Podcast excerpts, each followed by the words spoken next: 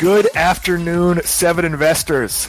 We're going to open the show. Uh, well, let me tell you who I am first. My name, of course, is Daniel Brooks Kline. My friends call me Dan. I'm being joined today by Matt Cochrane and Max Chatsko, and I'm taking it down a little bit because I want to open up with uh, a little bit of a tribute. Tommy Lasorda, the uh, the the Dodgers' great manager, sort of a, a person known to my generation. Maybe Matt, maybe you could jump in on this from the Baseball Bunch, uh, a Saturday morning show, which I didn't even like baseball, kind of got me into baseball. He passed away today, so you know, to the Dodgers family, to everyone touched by Tommy Lasorda, this is a sad day. Matt, were you a Baseball Bunch fan? Uh, no, actually, I missed that, but I was a huge baseball fan. I'll never forget the '88 World Series when uh, Kirk Gibson hit that uh, dramatic home run in the the bottom of the ninth, and uh, Orel Hershiser pitched like out of his mind, and the Dodgers won the World Series. The team that Lasorda managed. Max, is us talking about baseball the equivalent of like my grandfather was talking to me about lifting those old timey weights and throwing around a medicine ball? No, no, no. So I wasn't alive in uh, 1988 for that World Series, but I'm actually a huge baseball fan. Uh, played it growing up, uh, almost played in college. So uh, this is not good news. Well, that is, of course, not what we're going to talk about for the bulk of the show today. So, Max is going to go away for a little bit. He's going to sit in the background here because Matt Cochrane and I are going to go through the streaming service. We get asked about this all the time. We're going to do it in sort of two ways. We're going to talk about the two tiers. And I don't think we really need to spend a lot of time talking about Disney Plus, Netflix, and Amazon Prime. Disney Plus is 86 million subscribers, well on its way to 150 million, maybe even 200 million. They're not even in most countries. Netflix is about 186 million subscribers. I might be off by a few million there. Uh, Amazon Prime, Matt, that's the one where it has hundreds of millions of subscribers, but do you think most people would drop Amazon Prime if they got rid of Amazon Prime Video? Oh, not at all. Not at all. But what a but it goes to the point like what a huge advantage that is uh, for Amazon to be able to bundle something like that, which is probably what I think most Prime members would consider a nice add-on. Uh, you know, and to be able to bundle something like that with their Prime services.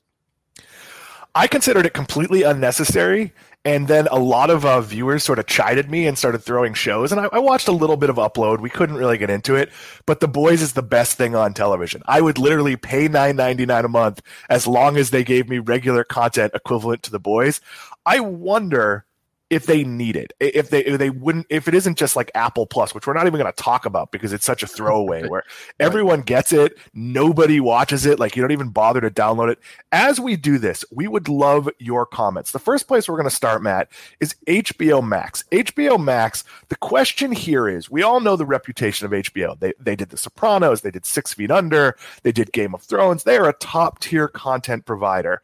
Um, but they only have 38 million subscribers and 28.7 million of those qualify for HBO Max. But by October, only 8.6 million of them had signed up. That means you're paying for HBO. HBO Max has more stuff and you're not turning it on. That's troubling to me. So the question is, can HBO Max and HBO, I'll count all their subscribers the same, can they become a top tier player and eventually hit that 100 million threshold, which I'm sort of arbitrarily setting as a, a non niche site, a top tier player? So here's the interesting thing about HBO Max that I'll say. I don't know if they, it, and this is the only one of these I would say this for, but I don't know if they need a hundred million subscribers to be to be a success for the company. And the reason why I say that is is because of their price point, fifteen dollars a month. That uh, you know, and they're not throwing out content uh, like the quantity of content like a Netflix or even Disney Plus will be. Uh, you know, it's very selective with its content. So of all of all the services we're going to talk about, I almost think HBO Max is in a league of its own. Not that it's like the best necessarily, or that'll be the most successful or the most influential, but because it can come because it has those hardcore. There are shows that you're only going to get on HBO Max and movies uh, that are going to be like sought out by a, a certain group of people, and that demographic is usually a little bit more well off than uh, like the average consumer. And because of that, I don't know if HBO Max needs 100 million subscribers to be a success. But no, I don't think they get 100 million. And uh, but with that $15 a month price point, I, I think it'll still be a success. A success. I sort of agree. I feel like HBO is kind of in like tier 1A where you're right. Now, let me let me give you the the bear case when was the last hit they produced? I, I, think it's been, you know, since Game of Thrones, they have struggled really hard. And while they don't take a lot of shots, they tend to take expensive shots. Now, they have some sort of ongoing, like, hits like Last Week Tonight and Bill Maher. Now, those attract a well heeled audience, but that doesn't matter because they don't sell advertising. So I, I'm on the fence on HBO Max. I think it's going to be a decent business. I don't love their ownership. They're owned by by you know Time Warner, which is owned by AT and T. I'm not sure AT and T has the chops to really deal with the failures, the ups and downs. They're not going to be spending necessarily the money necessary to compete in this really crowded environment. Of course. And to your point, Dan, uh, like just real quick about that, like too, like there's. I, I, don't know off the top of my head when Game of Thrones first came out, but uh, let's say 10 years ago, maybe. Uh, right now, like if, if if somebody was pitching that show, there's a lot more people who would be competing uh, to bid on a, the rights for a show like that than there was 10 years ago. So to your point, it might be harder for them to find those quality hits that they're used to getting. Yeah, like something like Lord of the Rings went out to bid, and I believe it was Apple threw like, you know, some crazy amount of money at it. You're, of course, watching Seven Investing Now. We're working our way through the streaming services. We don't have a premium service. We just have Seven Investing Now. We're considering launching Seven Investing Max, which is, of course, a 24 7 feed of whatever Max is doing. It's, uh, it's going to focus just on Max Chatsko, who we're going to get to after this segment. We're going to talk uh, the scary COVID mutation and what that might mean for all of us. So, Matt, let's talk about tier two. Um, and tier two is kind of everything else. We're going to wrap this up at the end talking about wouldn't it just be nice to have all these things bundled on one service for a single price? Oh, wait, that's cable. right. Uh, so Matt, let's talk about Hulu. Now, I have Hulu because my wife wanted to watch Killing Eve, and it was relatively cheap to bundle Hulu, Disney Plus, and ESPN Plus. And I don't watch any ESPN Plus video content, but I did like getting access to the ESPN Insider written content. So there's some value there for me. But I find Hulu almost valueless. Like there's nothing on there I need. I have a cable subscription, so I don't really need to watch Law and Order two days later or Saturday Night Live the next night. To me, Hulu is unnecessary in the age of Disney Plus. Your thought here? Well, so I'll say this. I, I bought there was a Black Friday special this last year uh, for Hulu, and it was like two dollars a month for a whole year. And I'm like, oh, you know what? I was I, I've heard about Hulu. I don't know much about it. Two dollars a month, no problem. Let me let me get Hulu. I, I went. I've been on Hulu twice now. Uh, I watched Deadpool, and I want to watch the second Deadpool movie, and that's it. There is nothing else I saw on the entire service that I was like, "Oh, this looks interesting." I or I want to watch this, or or it, it was like, "Wow, I just I think I just wasted two dollars a month." The second Deadpool movie is just Deadpool having dinner with a friend talking about life. It's not at all like Deadpool was. That'll be so disappointing if that's. no, I, I actually enjoy Deadpool too. Yeah, the only thing Hulu has going for it is price point and the idea that it's the repository of R-rated Disney content. Like, so like when Mickey Mouse finally goes off the rails, that'll be on Hulu. It won't be elsewhere. This is, of course, an interactive show. We know it's Friday afternoon. We know it's been a fatiguing week, to put it uh, mildly, but feel free to throw your comments in. Doesn't have to be about what we're talking about. Uh, you can ask us market questions. We will answer as many of them as we can as we go along. Now, uh, Dan, uh, the one other advantage Hulu has, maybe, sure, is that you can bundle it with Disney. And like that, they're selling that. I think it's a Disney Plus or the Disney bundles like Disney Plus, Hulu, and ESPN Plus for I think it's 14 a month. When I it's less. It's, I think it's twelve ninety nine a month. That, that's okay. what I. That's what I have, and I agree. Hulu's going to succeed because of that. Yeah. But the hours people actually spend using Hulu are going to be pretty small. Now that said, we're not talking Hulu Live. Hulu Live is a totally different live TV streaming service, and I definitely think you know they're going to be one of the players in that very difficult, very crowded space. In this case, ESPN Plus, you have to, which is what we're going to talk about next. I same scenario. I think it works largely because it's a good deal bundled with Disney Plus. So Disney Plus is the linchpin, and then you get these other two things. Now, if you're a UFC fan, um, and as much as Max likes getting hit in the face, I don't think he's a big US, UFC fan. If you're a UFC fan, there's a lot of content there. Other than that, this isn't mini ESPN. This isn't you get Sports Center. This is a lot of like skirt programming and extra programming. And there's some cool stuff. Like you got to watch Chris Berman do prime time for the past two years, which for those of us older guys, that's nostalgic and, and fun. But for the most part, I have ESPN Plus. I am a pretty big sports fan. I have never turned it on. I feel no need for this, and eventually there will be ESPN as a streaming app, and I think that will be a major player. Matt, your thoughts here?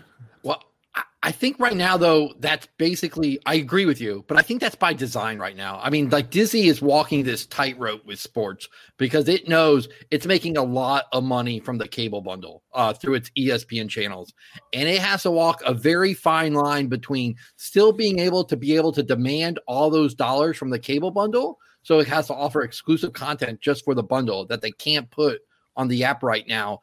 Yet, I think right now, this is more like we're if the if the future scenario holds where sports is going to be over the top and the bundle will be basically gone like espn plus is establishing that uh that that place where they're going to do where they can migrate espn's like sporting events to to an over the top option.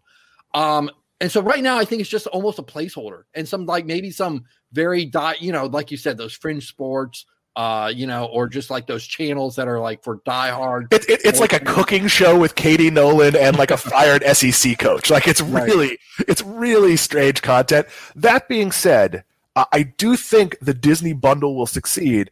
I actually think ESPN Plus will go away. What Matt talked about with walking that fine line, they get about eight to twelve dollars for the ESPN bundle per cable subscriber. There are minimum thresholds. So if certain cable systems fall below X amount of subscribers or X amount of subscribers that qualify for that ESPN package, certain rights come back to Disney. That's why like Sling TV has ESPN. So does Fubo, which we'll talk about later in regards to one of the comments they made a deal with their cable providers to say, hey, how many people can we get 2 million people on Sling TV? But we don't know the number. It's not public, but there is a limit to how many people can use that. So ESPN, as the cable industry shrinks, Disney will have more power to launch a standalone ESPN service. Nobody knows what those numbers are. I'm guessing it's a, it's a ways to go with still, you know, 80 something million homes having somewhat of a traditional cable subscription.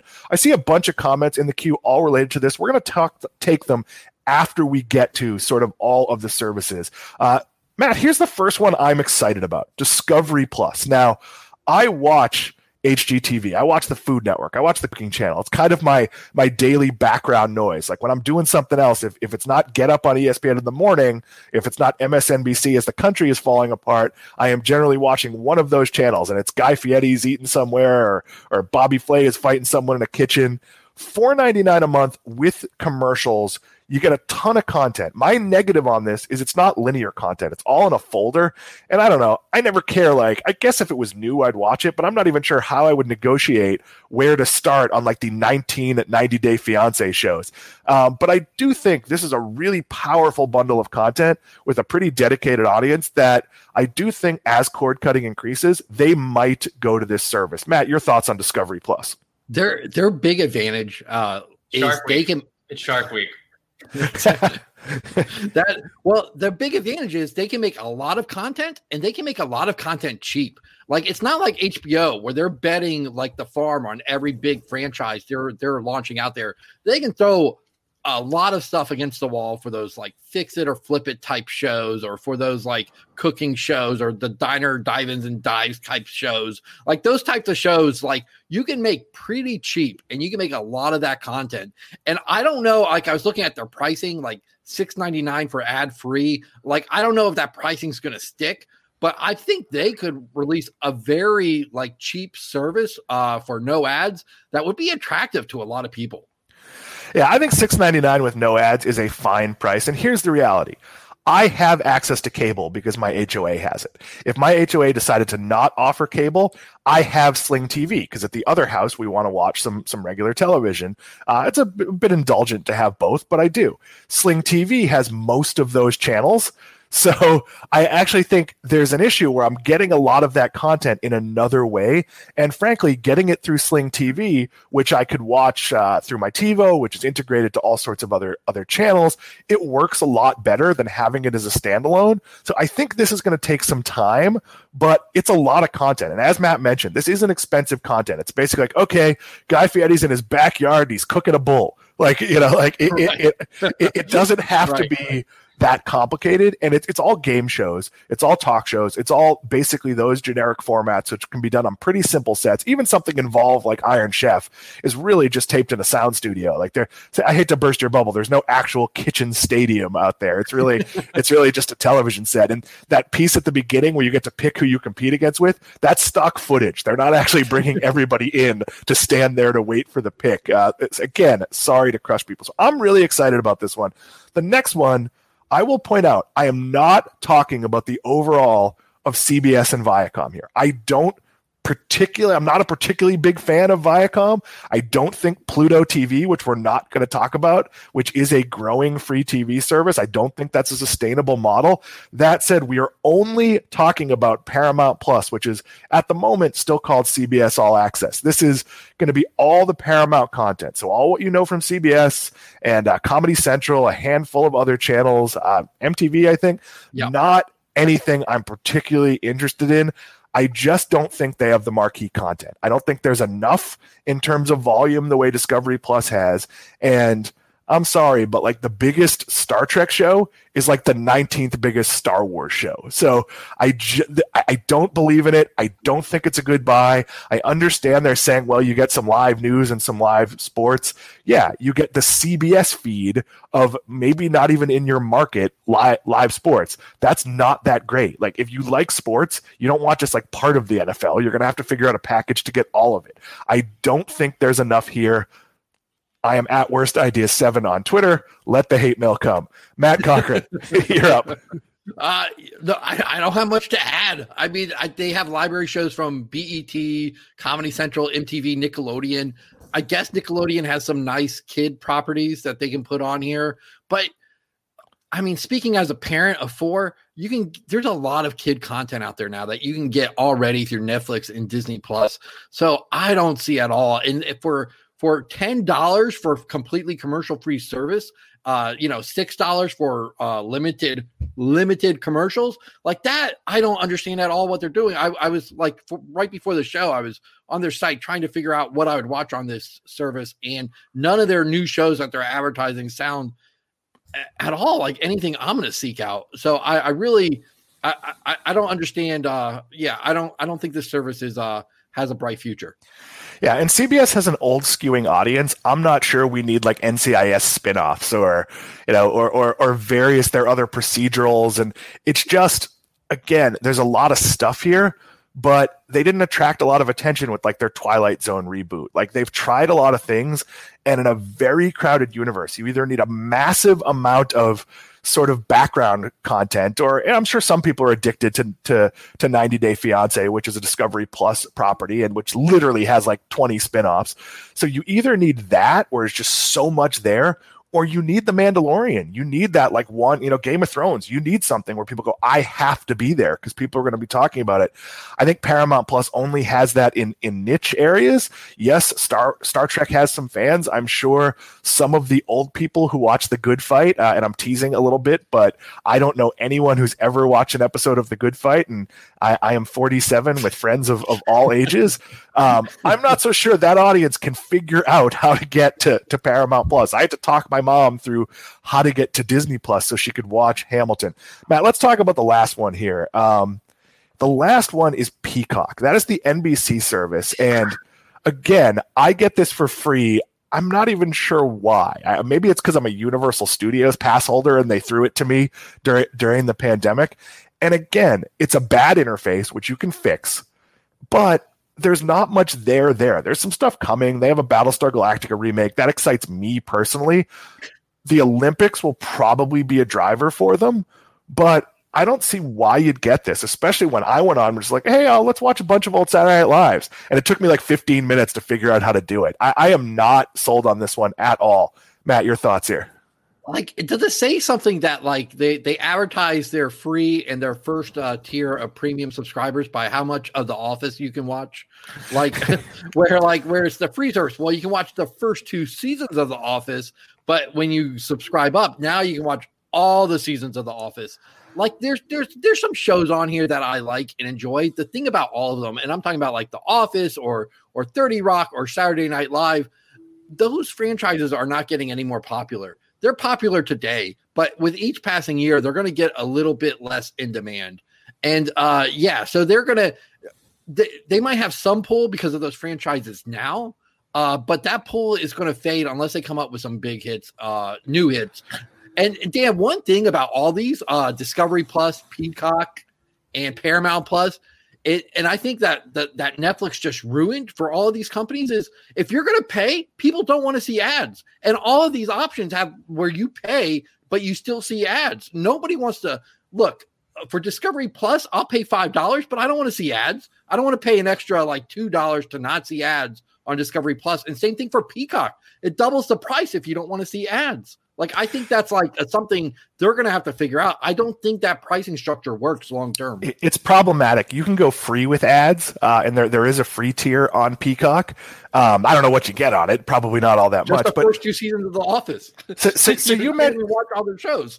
you mentioned The Office, and, and this goes back to Friends. There was a lot of talk about The Office leaving Netflix, Friends leaving Netflix, and would people leave with them?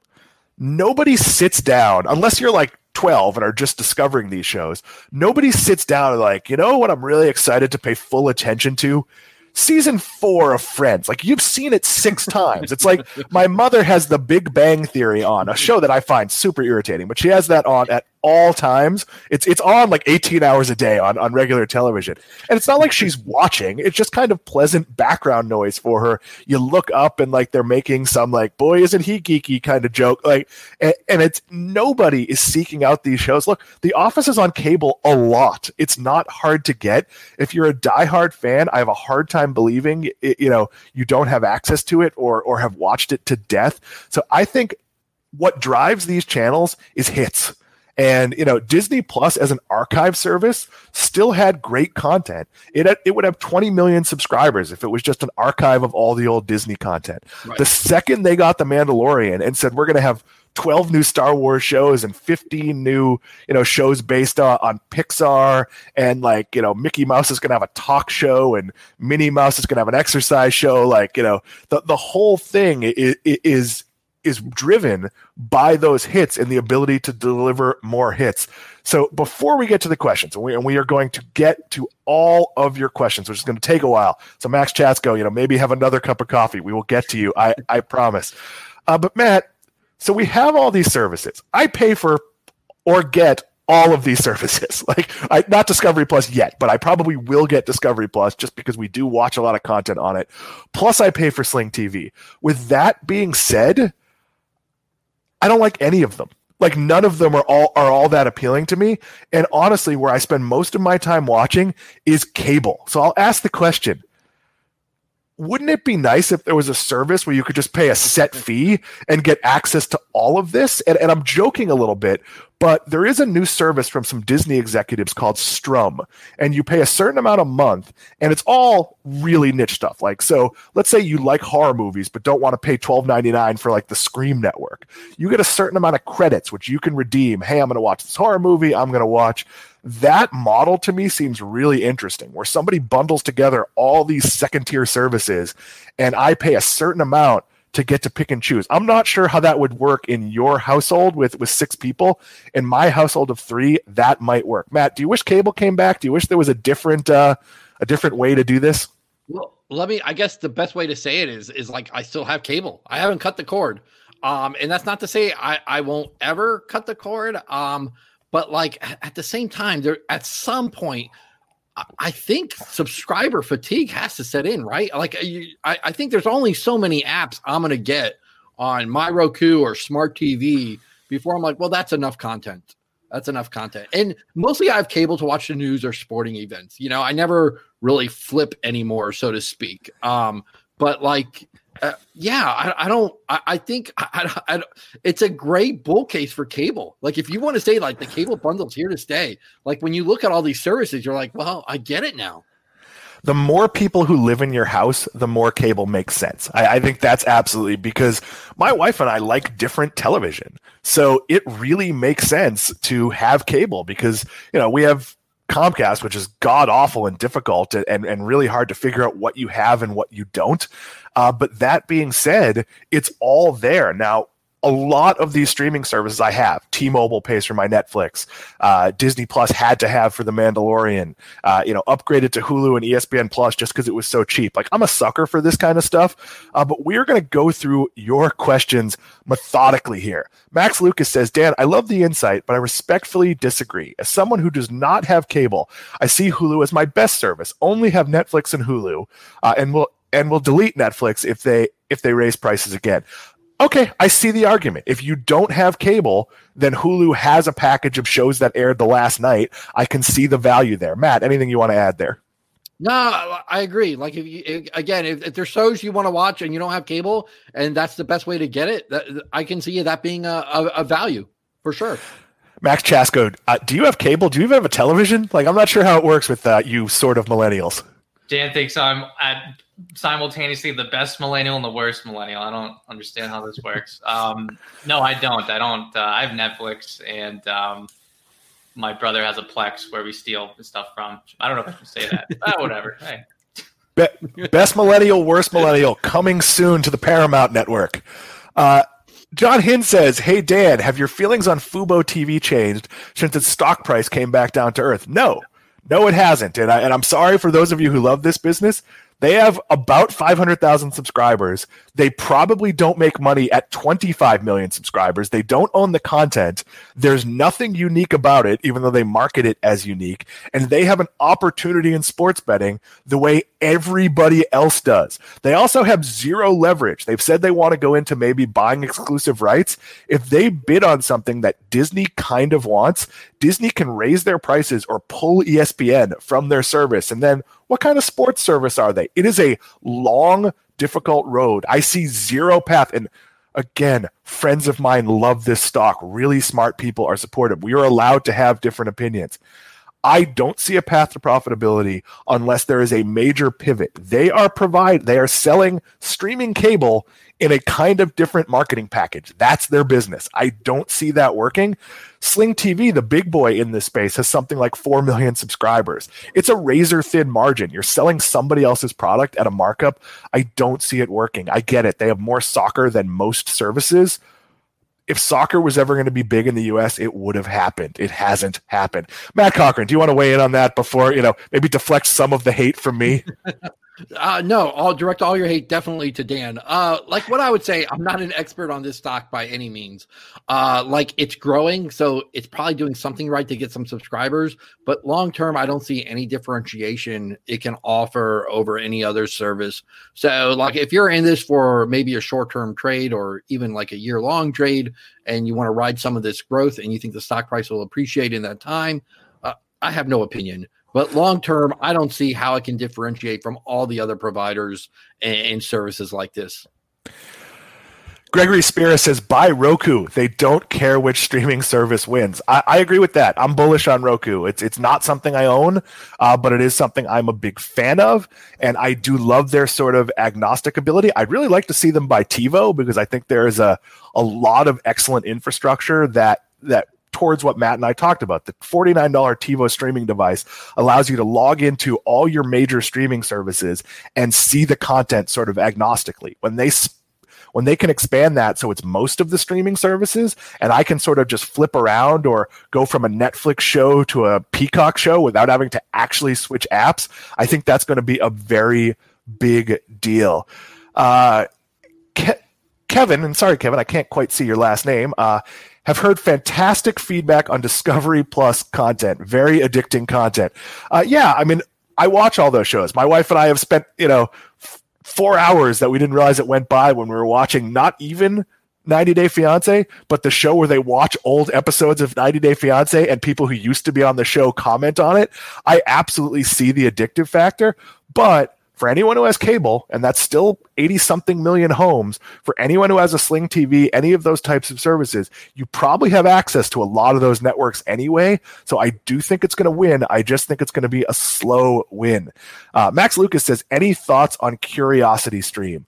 Um, yeah, it's funny. Somebody posted about how excited they were. They, they'd exhausted Netflix and now they've subscribed to Curiosity Stream this is a niche. This is a small player. I don't know how to tell you you could invest in this. I mean, Matt, Curiosity Stream, if they had 10 million users ever. I'd be pretty surprised. So do you know this company at all? Uh, no, and it's one I've been meaning to study because of smart people have told me to look at it. Um, it, it is a it is a niche, but it right now with a market cap of like less than seven hundred million dollars, like there there there might be there might be a play here uh, investment wise. I don't know enough about it to really weigh in though it, it just seems to me, and I've only looked at it, you know, cursorily. It just seems to me like it is such a small potential audience. It's sort of entertainment learning, and any of the cable companies, like, yeah, you know, did everyone pretend they watched that like Planet Earth show? Like, sure, but like, how many of us watched it? It's a Ken Burns documentary. It's like you need to watch enough so you can like pretend you saw it. I, I, I it, it's not it's one I would steer clear of, but I promise I will look more into it.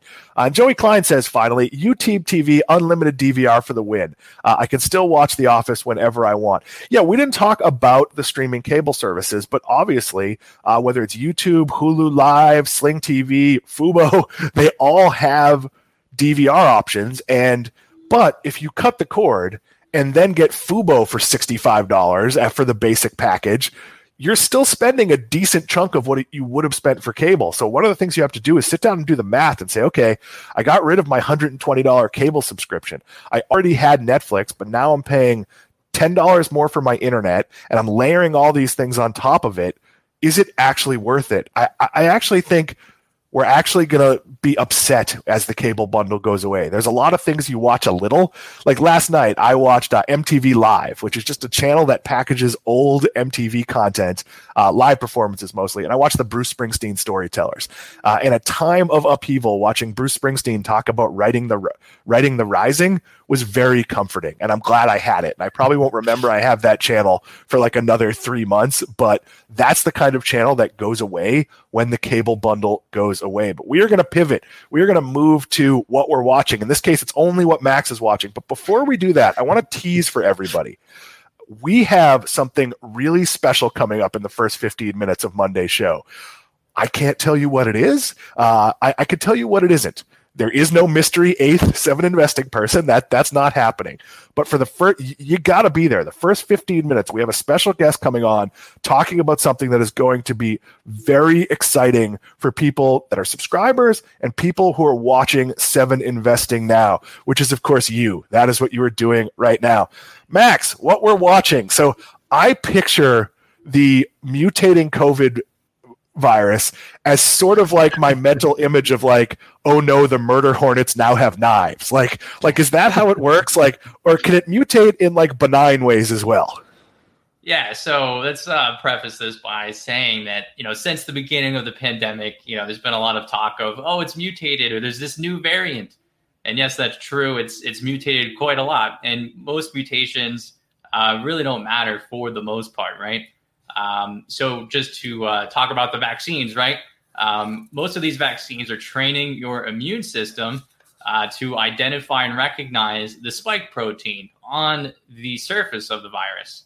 Um, so most of these mutations so far uh, haven't changed the structure of the spike protein. So you know, I've been kind of uh, you know, you see all these articles about, oh, there's another mutation, and that's what the headline says, and it sounds scary. And then, you know, down in paragraph seven, they say, but there's nothing to worry about. And you're like, hey, come on, you can't do that. so, um, you know, like as a as a person of science, it's always like, yeah, okay, I roll my eyes every time we talk about mutations. But there's been two important mutations recently that I am watching and that are actually pretty concerning. Um, so, of course, we've heard about the UK variant, right?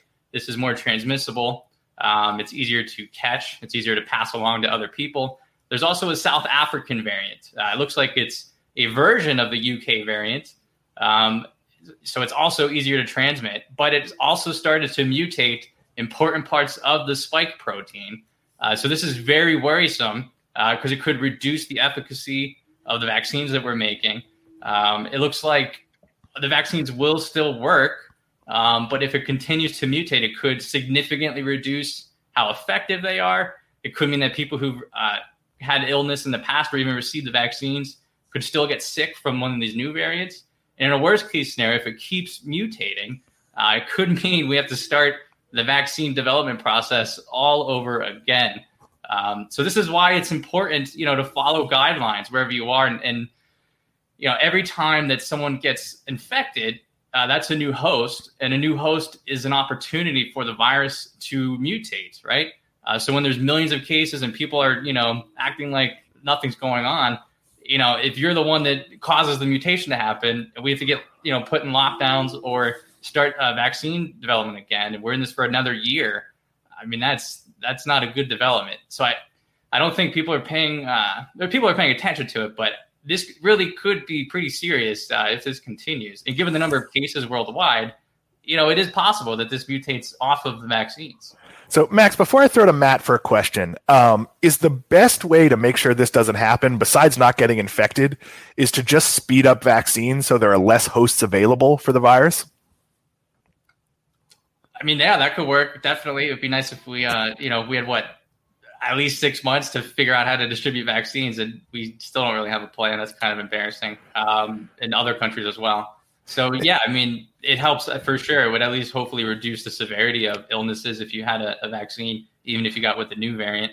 Um, so yeah, that would be a one quick way to nip it in the bud. But um, also want to point out, you know, with some of these new variants, they do look like they kind of make uh, antibody drugs less effective or not effective at all.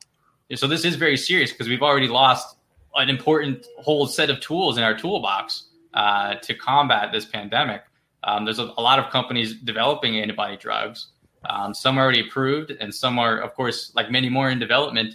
Um, and those might not work against these new variants. So that's that's already kind of alarming, you know. Um, so this is definitely something that uh, we all want to keep an eye on on that happy note, let me remind you to get in your questions and comments for Max. We are happy to talk about this. But Matt Cochrane, uh, I'll make a cable joke. Uh, before, yeah, it was a lot more fun to talk about Netflix. it was, but but I would argue we should be changing spike protein to, of course, the paramount protein. But Matt Cochrane, you had a question for Max. Well, he kind of already answered it. I was going to say, like, because of my day job, Max, I, I got uh, vaccinated with the first shot of, of the Moderna vaccine yesterday. And I just wanted to know, like, I mean, so, like, with these new variants right now, like, uh, right now, uh, will all the existing vaccines from Pfizer and Moderna, and I, I know there's more coming, like, are, are they still going to be effective against these new variants? And, like, what are the, like I, what are the chances like that uh we will have to get revaccinated?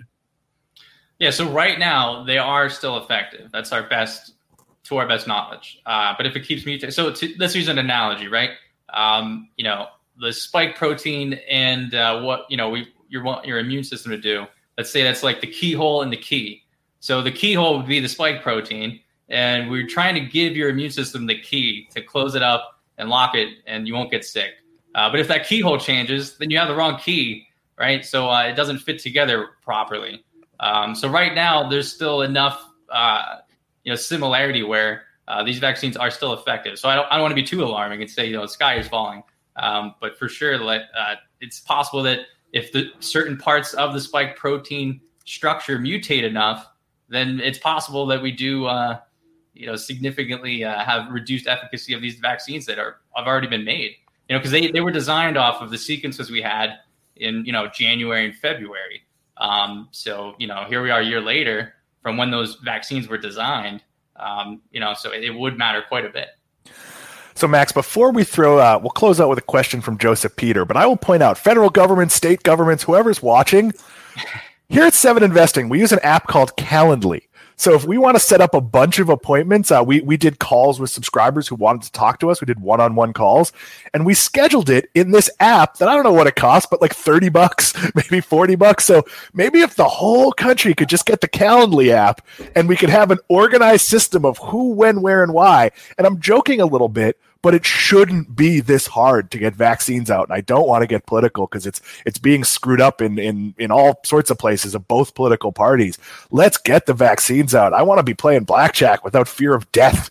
Like like this is this is you know I want my biggest fear to be that you know the the, the dealer is gonna gonna pull a five on a 16 where he has to hit. Like this is not. I don't want to think like, oh, the guy next to me is coughing. Was he up too late, or does he have the plague? Like this is absolutely depressing. But we we are going to enter the home stretch. And uh, this actually came to us on Twitter from Doug Baird Miller. And uh, we, we talked about doing this on Wednesday, but we didn't get to it till today. So, Doug, we appreciate you waiting. How do you decide how many stocks to have in your portfolio? Uh, Matt, you haven't filled it in on the sheet. So, I'm going to start with Max in case this is the first you're hearing this question. Uh, so, for me, um, you know, I'm still younger in my uh, investing journey. You know, Dan and, and Matt went to uh, high school with Moses, right? So they, they might have a, a, a bit different story and trajectory. Um, Max, let, let, me interject for one second. I forgot Joseph Peters' question. We will get to that before the end of the show. Go ahead. Oh yeah, back to Moses. Um, so no, uh, but it doesn't matter where you are, right? Maybe you're 47, you start investing. Maybe you're 16, good for you, and you start investing. Um, but you know, so how I approach it, I mean, I my approach to investing in general is a bottom up approach. So I really try to understand uh, in a lot of detail uh, what I'm getting into, the technology platforms, and then I try to have a I have a more focused portfolio because of that. So I make bigger bets on fewer companies, uh, and I just feel I want to feel very good about those companies. Uh, so that's I tend to have a smaller, more concentrated portfolio. Yes, I do miss opportunities from time to time, uh, but I've also had many less losers in recent years uh, by you know just sticking to that approach but that's only that's just my approach. There's different ways to do it.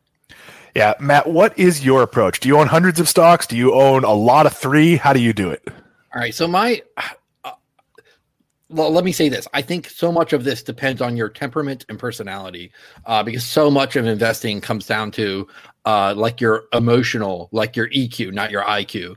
Uh, that being said, like what I try to do is like I buy the intellectual arguments that running a concentrated portfolio might be better than buying like a hundred companies.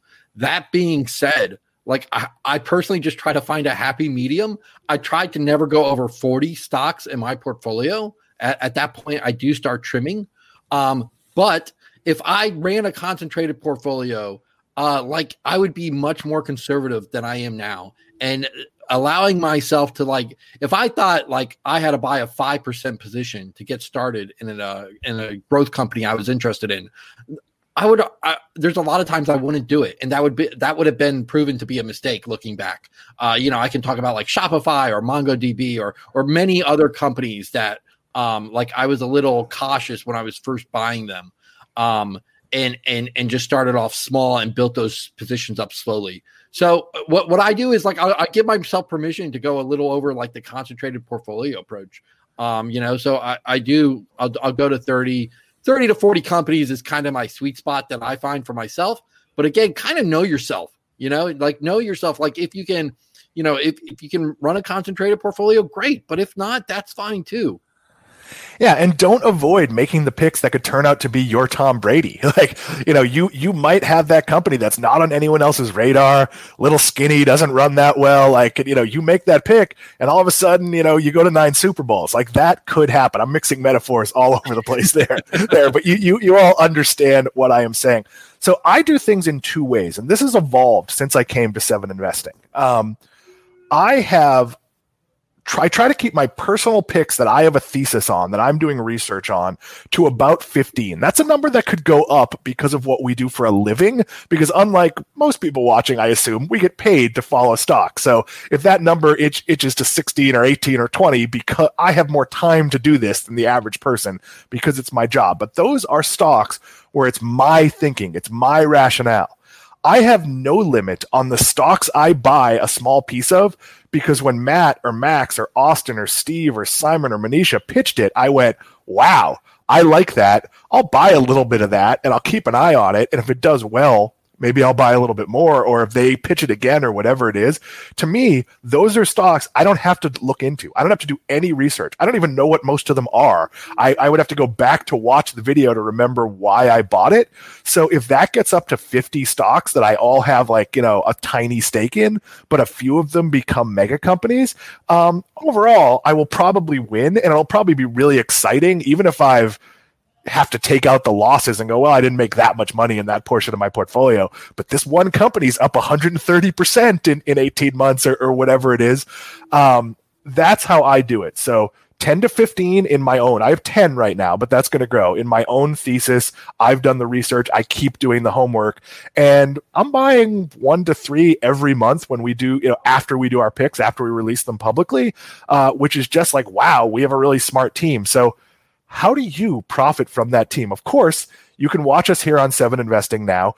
You can also subscribe. We give you our seven best stock picks every month. Max is almost always going to give you one you've never heard of. Uh, next month, I might give you one you've barely heard of.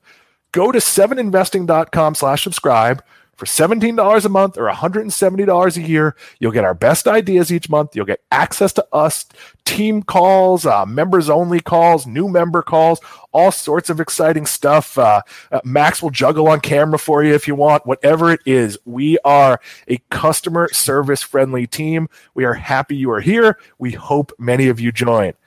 Guys, it is time to hit our finisher. Sam Bailey, our, our marketing director, our person behind the proverbial glass. Thank you for sharing the graphic. Which method of taking a public uh, taking a company public do you prefer? 27% said IPO, 33% said SPAC. That's a surprise for me. 39.2% said direct listing. I thought SPAC was going to win just because it's so hot. Guys, I'm in the minority here. I actually prefer an IPO. And that's not best for the company. It's not best for the investor who buys on day one, but it is the best for transparency. You do have way more in the way of SEC regulation and access to data. For me, that gives me the foundation that if I want to buy after a couple of quarters, I'll be able to do that. I don't feel the same way about direct listings or SPACs, both of which can be good for investors, certainly can be good for the company in terms of how much money they raise.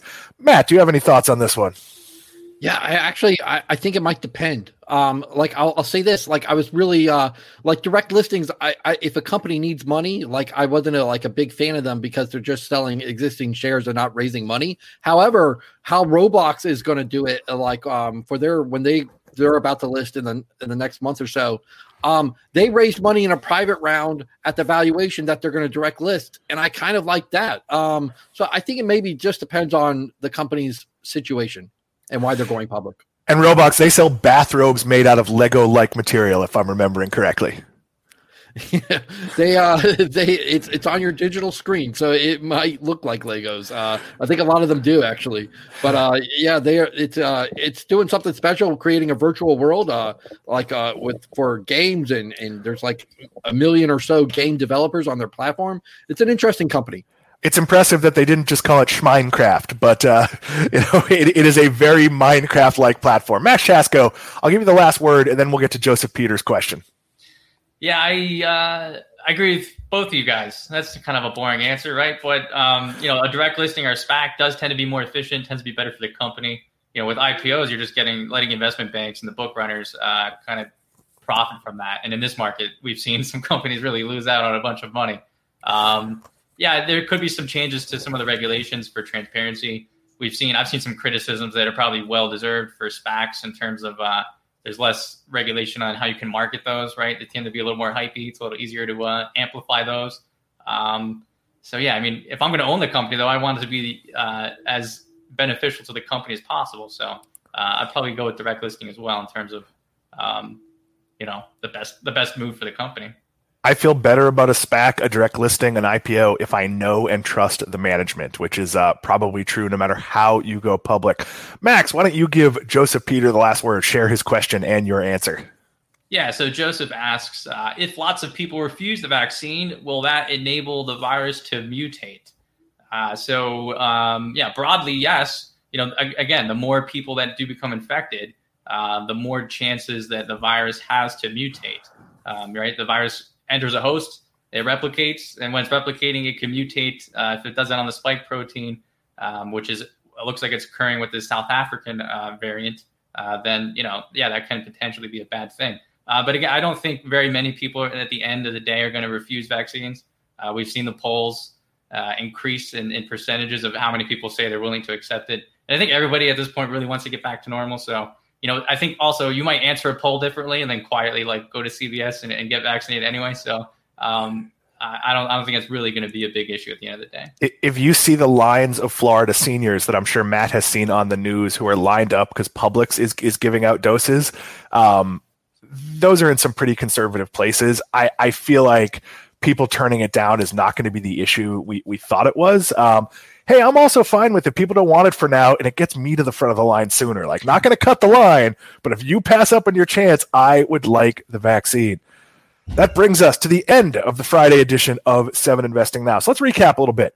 Remember that on Monday we have something very special at the 12 o'clock hour. In the right at the top of the show, I'm going to say hello. I'm going to throw it over to Simon Erickson with something special and worth tuning in for. Wish I could tell you more, but it wouldn't be a great cliffhanger if I did.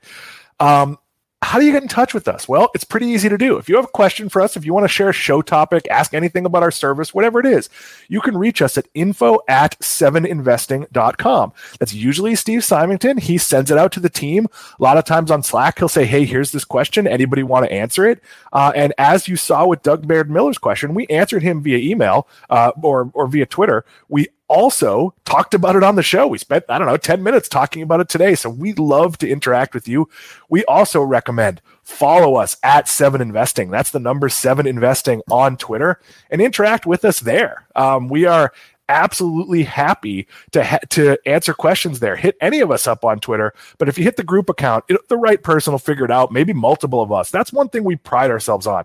We we are real people. We interact with you. Uh, you know, we don't know if you're members or not. If you're members, you have other great ways of interacting with us. Uh, we are really excited to be doing this. Again, rest in peace, Tommy Lasorda. For Matt Cochrane, for Max Chatsko, I'm Dan Kline. Thank you for joining us. We will see you on Monday.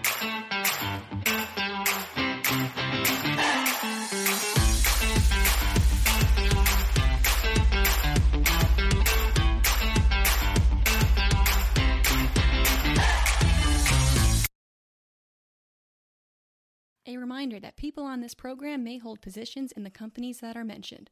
Buying and selling stock carries financial risk, which could include the loss of capital. The views in this program should not be taken as personalized advice. Before acting on any of the information provided, listeners are encouraged to consult a financial or tax professional.